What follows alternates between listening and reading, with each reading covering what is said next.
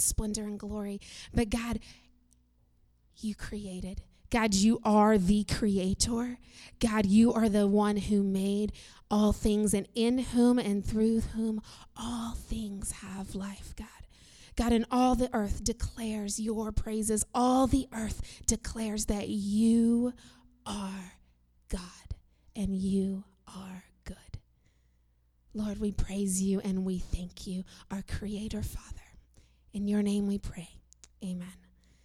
You may be seated, and children, you're dismissed to head downstairs.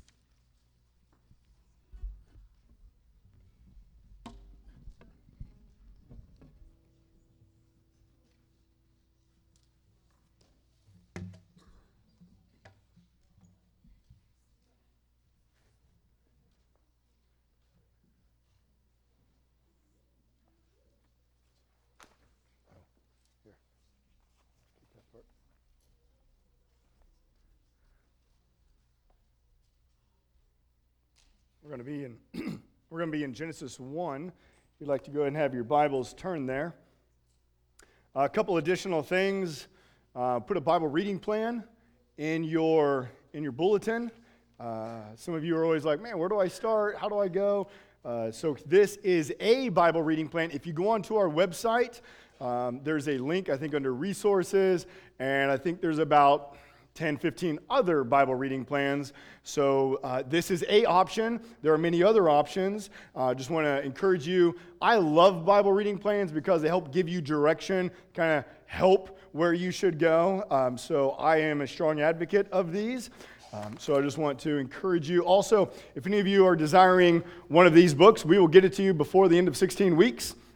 That is the goal. Uh, this is the book we're going to use to guide us through this series. Um, and you can come up to me afterwards. We're selling them for five bucks. They cost 10 bucks on Amazon. So you save a little money if you go through us. Um, hopefully, you guys are at Genesis 1 now. So we're starting a series, and today is called Creation, the King and His Kingdom. And our main point is God is the cosmic sovereign king who created and rules all things that he would be worshiped. So we're going to make our way and, and see that truth through this scripture. Now, um, there was a time when a, new school teacher went to a new Christian academy and he uh, began teaching there. And on his first day of school, he asked the students that were before him, Who knocked down the walls of Jericho? So all the kids kind of look at him, and after a moment of silence, one of them raises their hand and says, my, my name's Tommy. I don't know who did it, but I didn't knock down the walls of Jericho. and so uh, the teacher just kind of just kind of looks at that. As, during one of the, the breaks, he goes and sees the headmaster, the principal, and explains to him what happened. The principal says, Well, Tommy's a pretty good kid if he said he didn't do it, he really probably didn't do it. now the teacher is, is pretty concerned. He's like, man, what, what school have I gotten myself into? So he writes a letter to the school board. School board responds with a letter saying, We're sorry that someone has knocked down the walls of Jericho. If you can provide some pictures and a cost, we will see about getting some money to help rebuild those walls. So it's, it's kind of this funny little uh, story, um, but there's an underlying truth there. And the fact is that there's many people in the church that do not know the story of the gospel. We all know, or many of us can say how long we've been at a church. Many of us know exactly where we sit because we always kind of go to the same place, which is seriously why I love when you change seats. And I'll always come up to you and be like, hey, this isn't your seat. Uh, because I, I, it's just, I love when you guys change seats. It's a good thing. We should not get used to a certain seat. It's not our seat. Um, but a lot of times we come in and we know where we sit, we know the church that we go to, and we know how much we give, and that's about where it stops. And so um, that, that's a problem, and it's a problem that cannot go unaddressed. In John 8 31, Jesus says, um, If we abide in his word, then we are truly his disciples. So he says, If you abide in my word, that is proof, that is evidence that you are my disciple. So a disciple knows God's word, a disciple um, loves God's word. An identifying mark of a disciple is that they know the word of God. And then Jesus said in Matthew 16, 18, that he's going to build the church, and the gates of Hades will not prevail against it. Isn't that good news? I mean, that's this amazing news that Jesus says the church is going to grow and nothing's going to stop it. So we might say, well, man, how's this church going to grow? I mean, how is this good news going to come about? And if we keep reading through the Gospels, what we'd see is that Jesus is going to send out his disciples, the one that knows the word, and guess what they're going to do? They're going to tell other people the word, that they would also believe in the gospel, that they would then tell other people that they would believe in the gospel. And so, what this means is that a disciple not only knows the word of God, but they know it so they can tell it to other people. So, kind of begs the question do we know the gospel story? And so I ask you, do you know the gospel story? Do you know the story from Genesis to Revelation? Could you walk someone through how we end up, how we begin in a garden and how we end in a city? Could you walk someone through the Mosaic, the Abrahamic, and the Davidic covenants showing how they make their, their fulfillment in Jesus? And some of you are going, the what covenants? The what's a covenant? Um, that's what this series is for. And if you're a new Christian, um, this is perfect because we're going to walk through um, the whole Bible, most of the Bible, a lot of the Bible, and you're going to get some good anchors here. You're going to figure out, okay, this is what happens here, and this is how it moves to this part, and ultimately, this is how it all finds fulfillment in Jesus. Um, now, some of you, you're here and, and you're saying, ah, I know I'm a Christian, but you don't know the gospel. And, and so my hope is that also through this series is that you'll actually come to know the gospel and, and truly believe in Jesus. And so what we're going to do is we're going to use this book, the whole story of the Bible in 16 verses by a guy named Chris Bruno. We're still using the Bible. I know someone's going to come up to me and be like, So we're using this and not the Bible? No, we're using the Bible. This is a book written about the Bible, and it's simply going to be kind of like our tour guide. It's going to just kind of help direct our path through the Bible. Um, and the whole goal is that we would each have one of these. We would read it when we get them um, the week prior. And so we'd already be thinking about the week's message. And when we get here, that we would gain even more understanding. So, again, if you don't have one of these, I encourage you to get one. Uh, if you're a husband and wife, maybe you can share. My family, we don't share. So I make my wife get her own book. Um, it's true. It's a true story. So we have sharing issues. Um, but I have, uh, I have some goals as we go through here, and let me just kind of share these goals. Uh, number one, that we would know the gospel story from Genesis to Revelation. We would know it, that we would know who God is and what He has done. And because of who God is, what He has done, we would know who we are and what we do, because all that's related um, that we would experience an explosion of affections for Jesus. I really want, as we go through God's word and we're seeing how it all finds fulfillment in Jesus, I just pray that our faith, our affections would grow in Jesus. So maybe you're here and you've been a Christian for a while and you're just kind of sitting here look, I know I'm doing this Christian thing and I'm just not feeling this joy. I, I pray that through this, your, your faith would be revitalized. Some of you, you're, you're here and you're on fire and you're like, man, I just love the word. I hope that this just stokes that fire all the more. That we would have increased boldness in living out the gospel. I pray that as we better understand, we would better desire to live it out, and that we would have increased boldness in sharing the gospel. I think many times we don't share the gospel because we're just, we feel ill equipped. We're like, I don't really know the gospel. What would I say if they asked this question? So hopefully, this will provide a framework, help give us understanding that we would know the gospel. Again, um, also, if you're here, and you're not a believer, I pray that through this series that you would come to faith in Jesus. And I pray that there's some who are here who think they're believers, um, but you're not. And that's true in every church. There's people who come who think they're believers who say, Man, I've been going to this church for 20 years, and they're putting more faith in their church attendance than they're in the gospel. And if that's you, I pray that through this series that you would come to real faith in Jesus Christ. Uh, so that's kind of the goals. This is the plan. We're going to make our way through the gospel. So today we're going to look in Genesis 1, but kind of do a little bit of a, um, a summary of, a, of the whole book. We're going to make our way, and we're going to get all the way to Revelation today. Um, kind of like an intro um, to the whole series. So, what I want to do, I want to pray, and then we're going to stand and, and we're going to read the portion of Scripture that we have out today. So, let me pray. Our Father, God, we thank you for your word. We thank you that you've given us your word that we would know you. We thank you that you are a revealing God, that you do not hide yourself, but you reveal yourself. And you love to reveal yourself. And you've done it through Jesus Christ, and you've given us your word that we would know your son, Jesus Christ.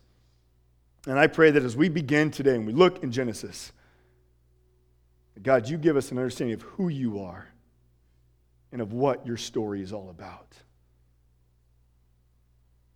God, give us faith today to see your story, to love your story, to see how our stories fit into your story. God, give us humility today. God, convict us of sin today where, where we may realize we're not living for your story and we're trying to make our story so much more important. Give us wisdom, God. In your name, Jesus, amen. One of the things we do here is we stand when we read God's word, so I want to encourage you to stand. Uh, we stand because we believe God's word is like no other. It's inerrant, it's infallible, it comes from the breath of God. Now, we're not going to read the entire creation story, although there'd be great benefit in that. We're going to start at the very end of Genesis, uh, chapter 1. We're going to do chapter 1, verse 31, and go to the verse 3 of chapter 2. And God saw everything that he had made. And behold, it was very good. And there was evening and there was morning the sixth day. Thus the heavens and the earth were finished, and all the host of them. And on the seventh day, God finished his work that he had done, and he rested on the seventh day from all his work that he had done. So God blessed the seventh day and made it holy, because on it God rested from all his work that he had done in creation. You may be seated. Obviously, we're in the very first chapter of the Bible. Many of you know this, this portion here, this passage. Um, Genesis 1, it talks about creation. Genesis 2, Genesis 2 is also about creation. It's of the same account, but different ways to look at it. And if we had read all of Genesis 1, what we would see is that uh, God makes all of creation in six days. Um, and some people like to take those days um, figuratively. Um, I, am a literal six day. That's me. I believe it took six days. I believe God makes a mature earth. So that's my position, but we're not really going to get into that because the point really is that it teaches that God makes creation. And if we'd walked our way through this passage uh, of all of chapter one, we'd see day one, God creates light. Day two, God creates the heavens, meaning the sky. Day three, God created water, land, and trees and flowers. Day four, God created the sun, the moon, the stars. Day five, God created fish and birds. Day six, God created animals and man. And six times as we'd go throughout chapter one, we would read the words, It was good. But then when we get to verse 31, God says, It is very good. As he looks at all of creation, he says, Oh, this, this is good.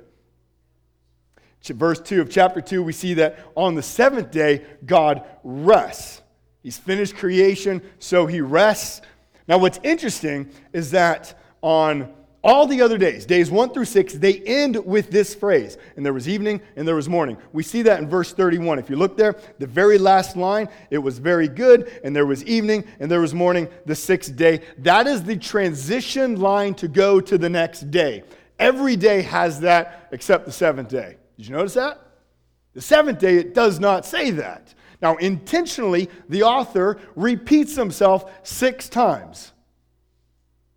So it would only serve to say intentionally on the seventh day, he does not use this phrase. Why? We're going to look at that next week. Um, but I just think that's interesting. But we're going to look at that next week uh, because next week we're going to look much more at mankind and why he made him. And we're going to look at this seventh day. But this week, um, we're going to mostly look at just who God is and what he has done. How does the Bible want us to see God. So, number one, God exists separate from his creation and before his creation. That's number one. God exists separate from his creation, before his creation. Now, that's probably not new to many of us. In fact, some of us are going, okay, that was not very novel, that wasn't very original. Um, the Bible presents God existing in all of eternity, and then he creates. If we go to verse 1, it says, In the beginning, God. In the beginning, there's God, and He creates. So, in past eternity, there is God who has existed. And it's crazy because we can't even fathom eternity. We can't fathom timelessness. Forever and ever and ever and ever in the past, God has existed. And then at some point, but you can't really say some point because eternity has no real time. So, and then He creates and He makes. He makes creation. Now, this is very different from Eastern religious thought.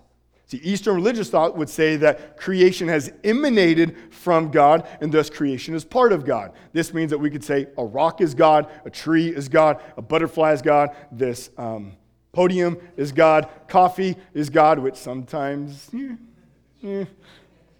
no, coffee's not God, but, but that's, that's, that's Eastern thought is that all of creation has emanated out of God, and therefore all of creation is God. But the Bible presents God very differently. We have a God, He's eternally existed, and then He creates. So He's distinct from His creation, and He's transcendent to all of His creation.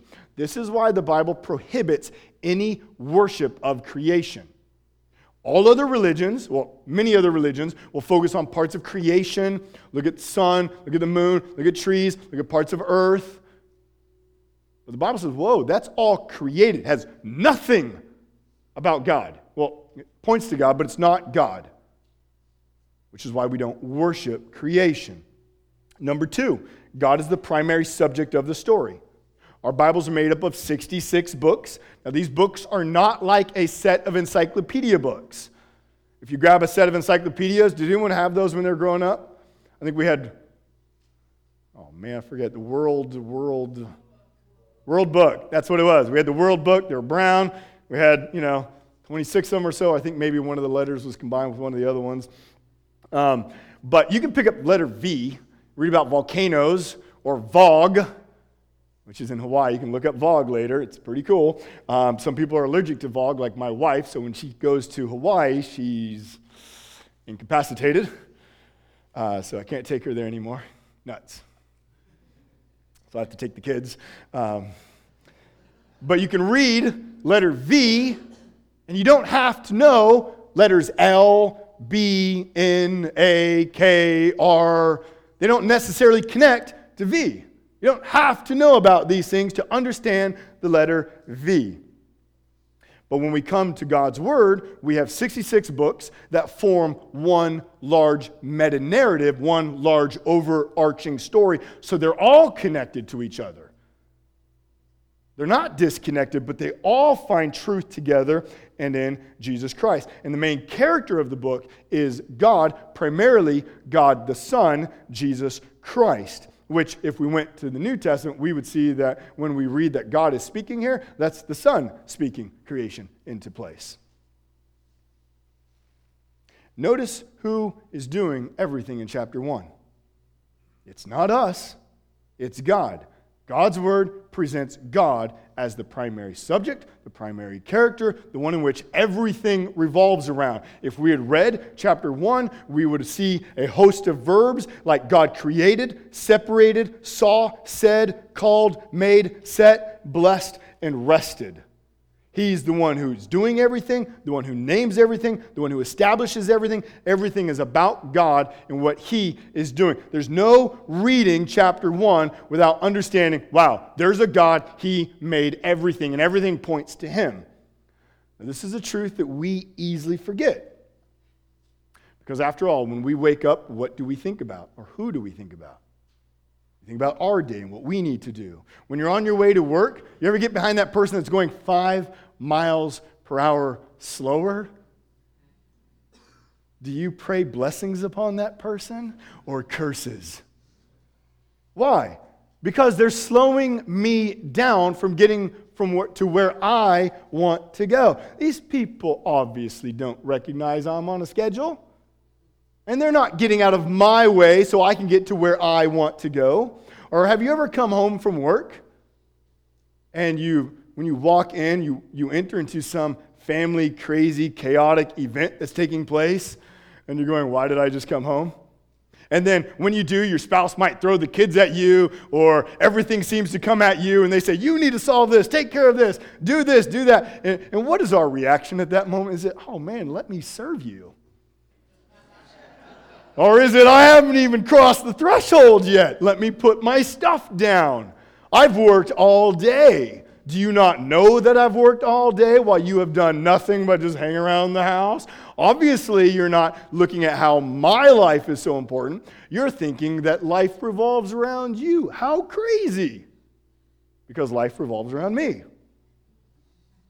You see how easy? I mean, we think about ourselves so much. Do you, you, you, see that? I mean, so you just look at what you get upset about. We have all these expectations. When those aren't met, we get upset because people aren't recognizing our expectations. But when we open up God's word, we're reading about a story about what He is doing, and that reveals Him. We're not the center of the story. In fact, we're more like supporting characters and a much bigger character. In fact, only when we realize our role in the big story do we find actual meaning and purpose for our lives. So I have this rope. Chantley was kind enough, he's one of our Army guys. He gave me like 10,000 feet of 550 cord, which is great rope when you're using, um, when you're going camping. So imagine we have this rope and it goes forever that way, and it goes forever that way. So this is my eternal rope, which is basically what it feels like to me. Um, and so this is time in that type of sense. It's eternally that way, eternally this way, and, and this is us, the tape. It's this, this is our tape. And this is how long we live in the eternal time that goes that way and the eternal time that goes this way. And we live, and we're saying everything is about us. Does that make sense? And then, then what we do is we work really hard for like this section because over in this section we want to retire. So actually this section is to make this section the best part ever that we live. And we're like, man, if we can just live right here, have everything that we want, oh, that's a good life. That now we're really happy. And we make everything for right about here. Now, if there's a really big story and it goes eternally that way and eternally this way, and this is how much we live, honestly, I could just kind of remove this tape, and would that really affect the big story? I mean, how big am I in this story? Am I the thing that hinges that this story hinges on? Oh, the very fact that I think that everything revolves around me when the story goes infinitely that way and infinitely that way, that's pretty absurd, right? And yet, that's how we live because of sin.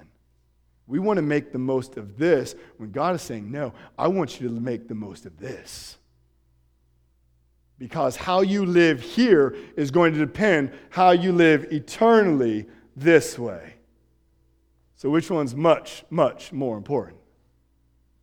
But we want to live for the little piece of tape. Jared Wilson, he wrote a book called The Story of Everything. And he writes the meta narrative, meaning the big overarching story of God's plan for the world, gives perspective and proportion to our personal narratives, doesn't it? Doesn't it give proportion? I mean, we can think our 70 years is pretty big until we go, oh, wow, it's eternally that way, eternally this way. He continues on and he says, but it doesn't diminish them, really. If anything, placing our stories in subjection to the sovereign story of God enhances them, gives them more meaning and resonance. Do you see that? Only when we place this story in the story do our lives really begin to make sense. You see, God's not against our stories. He's not a killjoy, which I think a lot of us think he is. I think a lot of the world thinks, man, God's just against what we want to do. He doesn't want us to have fun. No, he's saying, I want you to live for so much more than this. I want you to live for the overarching story that's about me. God's not against our stories. He's against us thinking that our stories are not a part of his story. So, what kind of story is God writing? Well, it's a story about God and his kingdom. And so that brings us to the next point. God rules as the cosmic sovereign king. In Genesis 1, God is the one who names things, places things, gives commands, gives dominion, gives blessing. He's the one who gives everything. No one's giving anything to him as if God is lacking something. There's no reading chapter 1 without seeing God as king. God is the one who fully creates. It's, it's evident.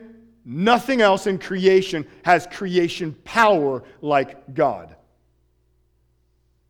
And when he speaks, we don't just see smoke, but we see entire worlds blown into existence. And there doesn't appear to be any resistance to his will at all. We see this because we read the words, it was so. Look at verse 7. It says, And God made the expanse and separated the waters that were under the expanse from the waters that were above the expanse. And what does it say? Little bit of help here. I told you, look at verse 7, people. Verse 7, and it was so. Now go to verse 9 and gather, and it says, Let the waters under the heavens be gathered together in one place. Let the dry land appear. And what does it say? See, you guys are picking up on this pretty quick. We're starting the new year off good now. So when God speaks, what happens? Whatever He speaks happens. Isn't that amazing? Does that happen for you? Laundry, be done. How awesome would that be? My wife is like still looking for this machine that not only takes our dirty clothes downstairs, washes them, folds them, and puts them back up again. I told them that's our kids, but um, so far they're broken. Um, but there's hope, maybe. Isaiah 46 11, God says, I have spoken and I will bring it to pass. I have purposed and I will do it. Isn't that awesome? Now, so this is my plan later today. This is big, overarching, grand meta narrative plan. I'm going home to watch the Seahawks game. That's it. That's, that's how awesome my day is. And just so you know, anyone who wants, you can come over, we'll watch Seahawks game. Um, but is that going to happen because I said that's what I'm going to do? No, I get a flat tire on the way home. I go home and find out that my galvanized pipes have, have weakened and blown, and there's water all throughout my house.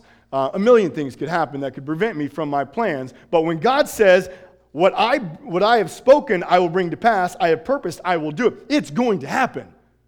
It was so. And this is, this is what Job, if you read the whole book of Job, you come to the very end, and Job 42 2. This is Job's conclusion. I know that you can do all things and that no purpose of yours can be thwarted. Do you know that?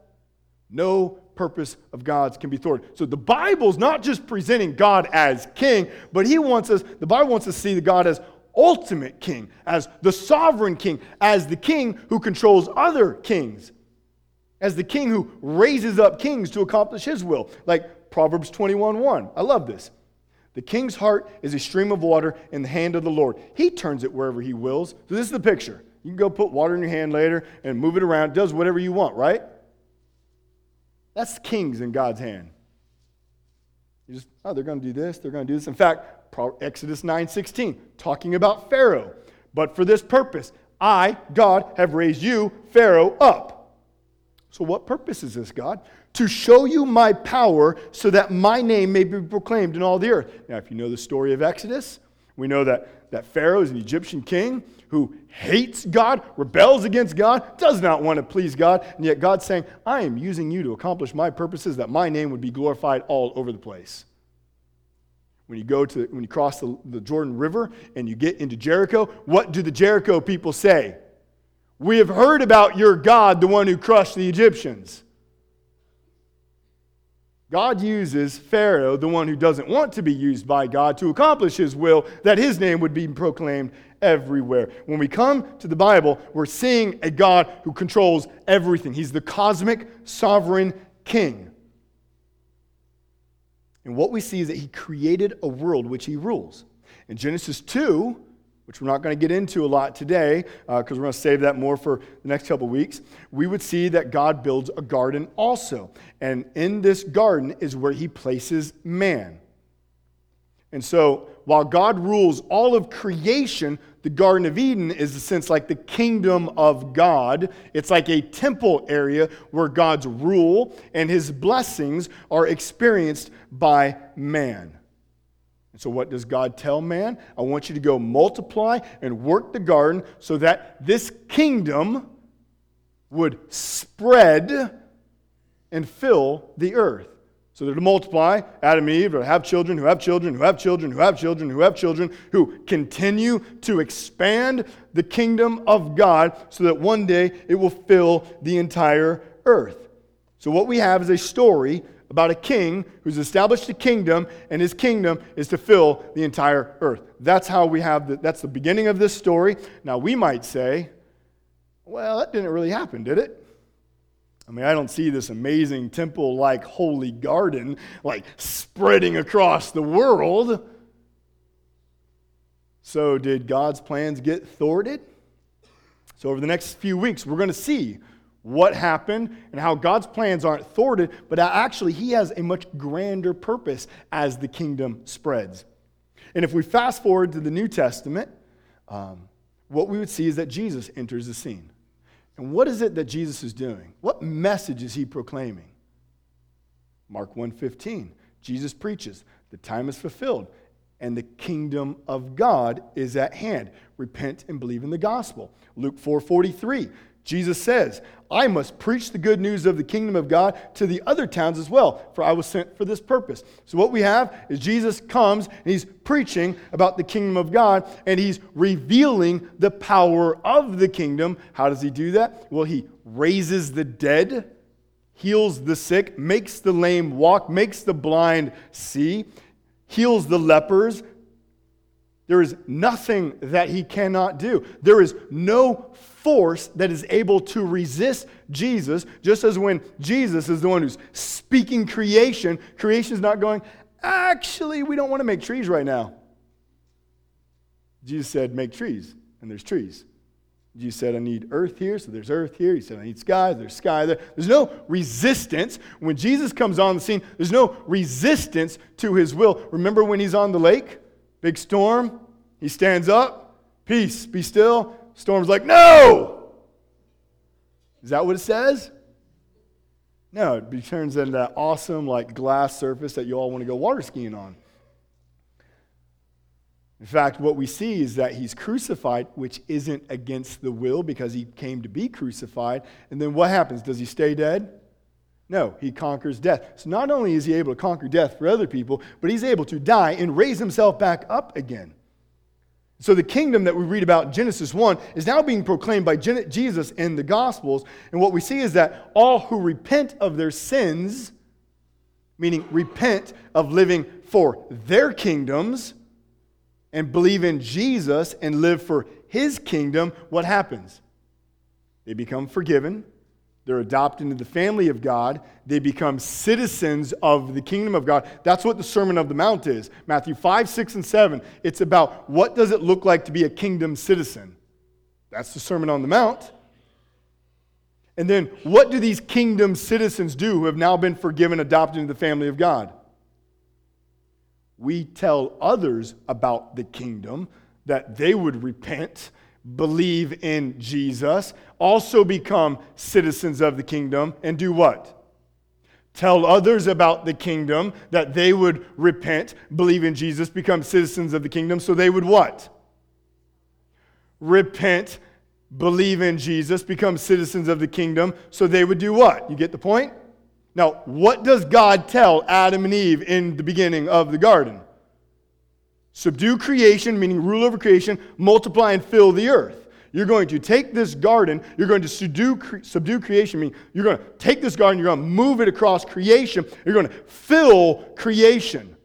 So in the New Testament, what we have is we have the church, Matthew 28, we go to the end of the gospel. Jesus says, I want you to take my name, my gospel, and you're going to go to all ends of the earth, multiplying and telling other people about the gospel so they become citizens of the kingdom of God. Do you see it? We start in a garden where God says, I'm going to have you take my kingdom and fill the earth. It doesn't appear like it's working that way till we get to the New Testament and we see what God has been doing for these thousands of years in the Old Testament. And Jesus comes and he says, Believe in me, and you're, member, you're part of the kingdom of God, and then the kingdom of God continues to be spread. So, what we see is that through the proclamation of the gospel, um, the kingdom of God is spreading to all parts of the world. So, the purposes in Genesis are being fulfilled right now. This is where we live. They're being fulfilled right now. So, has God's plans been thwarted? No, not at all. In fact, if we go to the end of the story, Revelation, in Revelation 19, we would see that Jesus, with a word, not a war, with a word, not a war, defeats all those who do not believe in him. Remember, there's this picture of the Antichrist and all these who don't believe in Jesus, all those who are part of the kingdoms of the world. Jesus shows up on his horse. There's no battle with a word, he defeats them. Revelation 20, which kind of talks about the same story, then says Satan and all who don't believe in him are then thrown into the fiery lake for how long? All of eternity. And in chapter 21, we see that God makes a new earth, new heavens, which I don't believe he's going to like destroy this earth and like put it in a trash can and throw it away, but I think it means he's going to redeem this earth, make it new and so that this creation is going to be made new, where his kingdom will dwell. And God's kingdom is described like a giant mountain. If you go into Revelation 21, you read these measurements. It's this massive city. So we've gone to a garden, to a city. The city is described like a mountain, which mountains all throughout the Bible are places where God's presence are made known. So now we have this mountain type city where God's presence dwells. And we read in Revelation 22, verse 3 no longer will there be anything accursed, meaning all sin, everything has been done with, but the throne of God and of the Lamb will be in it, and his servants will worship him. Those are the citizens of God's kingdom. They will see his face, and his name will be on their foreheads, and night will be no more. They will need no light of lamp or sun, for the Lord God will be their light, and they will reign forever and ever. So at the end of the book, we have God's kingdom, it's filled the entire world. His presence is made known everywhere, and citizens are filling this kingdom. And these citizens are all those who have been saved by the cross of Jesus Christ. That's the story we're going to be looking at. God creates a kingdom. How does this kingdom grow and fill the entire earth? That's the story of the Bible. That's the story that God is saying. In our time, we live for His story, not our story. And that when we find meaning in his story, that's when we find real life and real purpose. But as long as we want to find meaning and purpose here, as if this is it, as if this is the goal, then we're missing the real purpose and real life. So we might ask at this moment, why? Why did God create? Okay, so he wanted this kingdom and he wanted to fill the earth. Why? Why did he want a kingdom that would fill the earth? What's the point?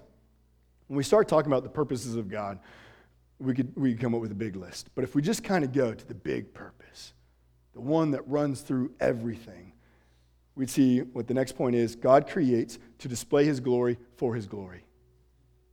It's all about his glory. He creates for his he creates to display his glory for his glory. Revelation 22 3. We just read this. What are the citizens of the kingdom of God doing? Worshiping him. They're glorifying Him. In Romans 1, we're told all of creation points to God. Creation is like this giant painting, and with every brushstroke God is doing, it reveals His glory more and more and more. In fact, I know very few of you have this book. Very few. That's my fault. Um, in, the, in chapter 1, it references Psalm 104. I think we, we read a little bit of that today. Psalm 104 is a psalm about creation. But it's more than just about creation. It tells us about how God relates to his creation, and it shows what creation, how creation responds. So let me just read a little bit of it. But this is how Psalm 104 begins. I want to encourage you, go back and read this whole psalm later. It says, this is how it begins Bless the Lord, O my soul. O Lord my God, you are very great. You are clothed with splendor and majesty. So the psalm begins just glorifying God. Well, why are we glorifying God? What has prompted the psalmist just to, to praise him? Verse 5, and I'm just going to read some different verses here. He set the earth on its foundations so that it should never move. Verse 10 You make the springs gush forth in the valleys, they flow between the hills.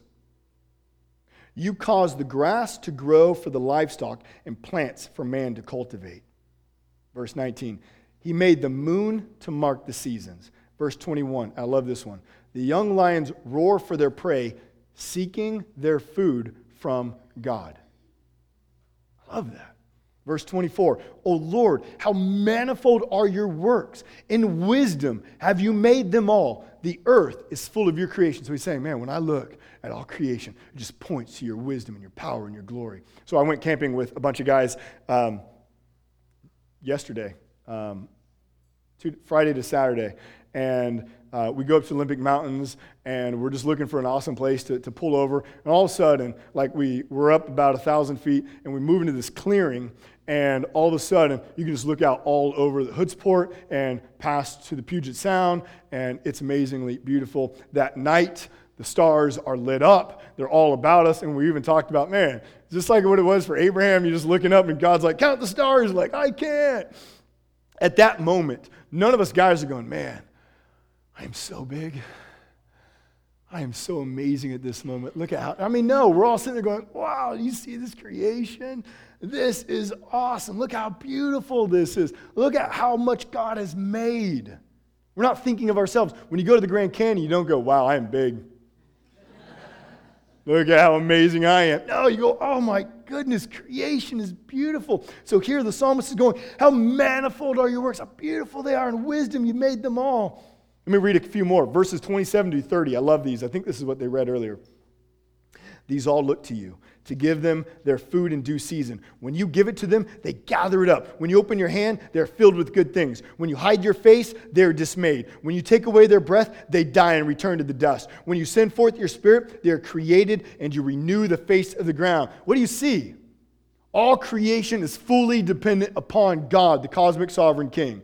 All of, all of creation looks towards it and is dependent upon God. So, this is now how the psalm ends. Remember, he begins in praise. Why does he praise God? We see all this creation talk. So, he's praising God because of creation. And at the end, verse 31 May the glory of the Lord endure forever. May the Lord rejoice in his works. Verse 33 I will sing to the Lord as long as I live. I will sing praise to my God while I have being. So, here it is. We look at creation, everything points to the glory of God. Everything is about how beautiful He is, how amazing He is, how powerful He is, how strong He is. Right, the rightful response of man to God's creation and glory is to glorify Him, is to worship Him. That's why He made us. We're made in His image. And so we'll look at this next week. If God is most concerned about His glory and we're made in His image, what are we most concerned about? His glory. Let me give one more example Psalm 95, 3 and 6, 3 through 6. This is a neat one. This one is neat because I like how it calls God king. For the Lord is a great God and a great king above all gods. In his hands, now look at it, in his hands are the depths of the earth. The height of the mountains are his also. The sea is his, for he made it, and his hands formed the dry land. Oh, come, let us worship and bow down. Let us kneel before Lord our God and Maker. Do you see it? We have the king. He's made everything. How amazing. What do we do? We worship and fall down before him. God has created all things for his glory. He holds all of creation. He's the one who makes the seas, forms the dry lands. Now, now, today, many people, we try to explain creation apart from God. We want to say that it just came into existence, or we look for ways to explain God's creation apart from God. We do this because of sin. We do this because all of a sudden we begin looking at our little time frame and we want to make most of ourselves, not most of God. That's what we all do. That's how we're all born because of sin. We're going to look at that more in two weeks from now when we look at how sin came into creation. But we're created to glorify Him, but the world today wants to explain God away. Now, at this moment, you might be saying, okay, so we have a God, He creates everything for His glory, so He would be worshiped. Is that what you're saying? Yep, that's what God's word's saying. Um, is that a little self centered or selfish? I mean, God's all about being humble and loving, and Is it? Is that a good thing? I mean, God's all about himself? Well, who would you have God be all about? You? Me? This is what it means to be God. And that's what the Bible presents. We have a God who's perfect, who's holy, who's glorious in every way.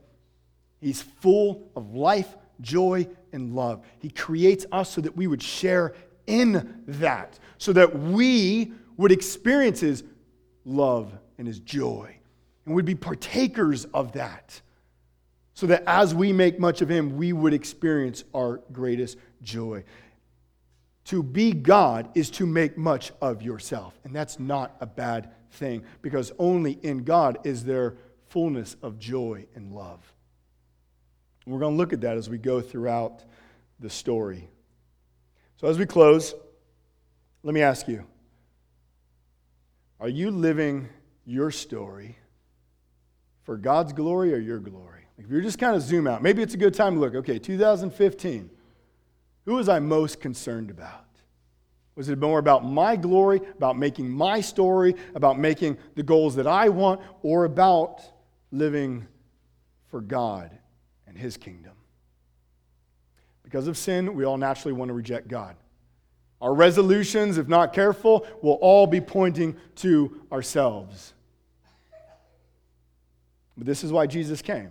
He came that we would have forgiveness of sins that we could be made new, and that we could live for Him. We're not meant to live each day trying to make our stories important. We're living because there's already a big, important story. There's already a grand story, a beautiful story. And God has made us so we would join Him in this story and make much of Him. So we're beginning the new year. Many of you will make resolutions. I'm a resolution guy. I love resolutions. I think there is great point and purpose to them. Um, resolutions are, are, really goals that we want, um, that we'd like to see accomplished in our life. And so, how do we make resolutions that are not going to point to our stories, but resolutions that will point to God's story? So, I, I would encourage us think about how you're going to live this new this new year that we've been given, which is grace. Every day that we have is grace. How are we going to live it for God's glory, for His story? Let's make resolutions that help increase our love and affections for the cosmic King. Let's make resolutions that we would intentionally help other people know about God and His kingdom. Let's make resolutions that 2016 would really be our greatest year yet on living for His story. Because I think we can look back and we can say, okay, I've been living for God. Um, there's definitely areas that I'm not living for God. There's definitely areas where God's convicting me of sin. As I go forward, how is it that by His grace, I would live more for His glory and be part of His story? And I would have greater joy serving Him than trying to make much of my story.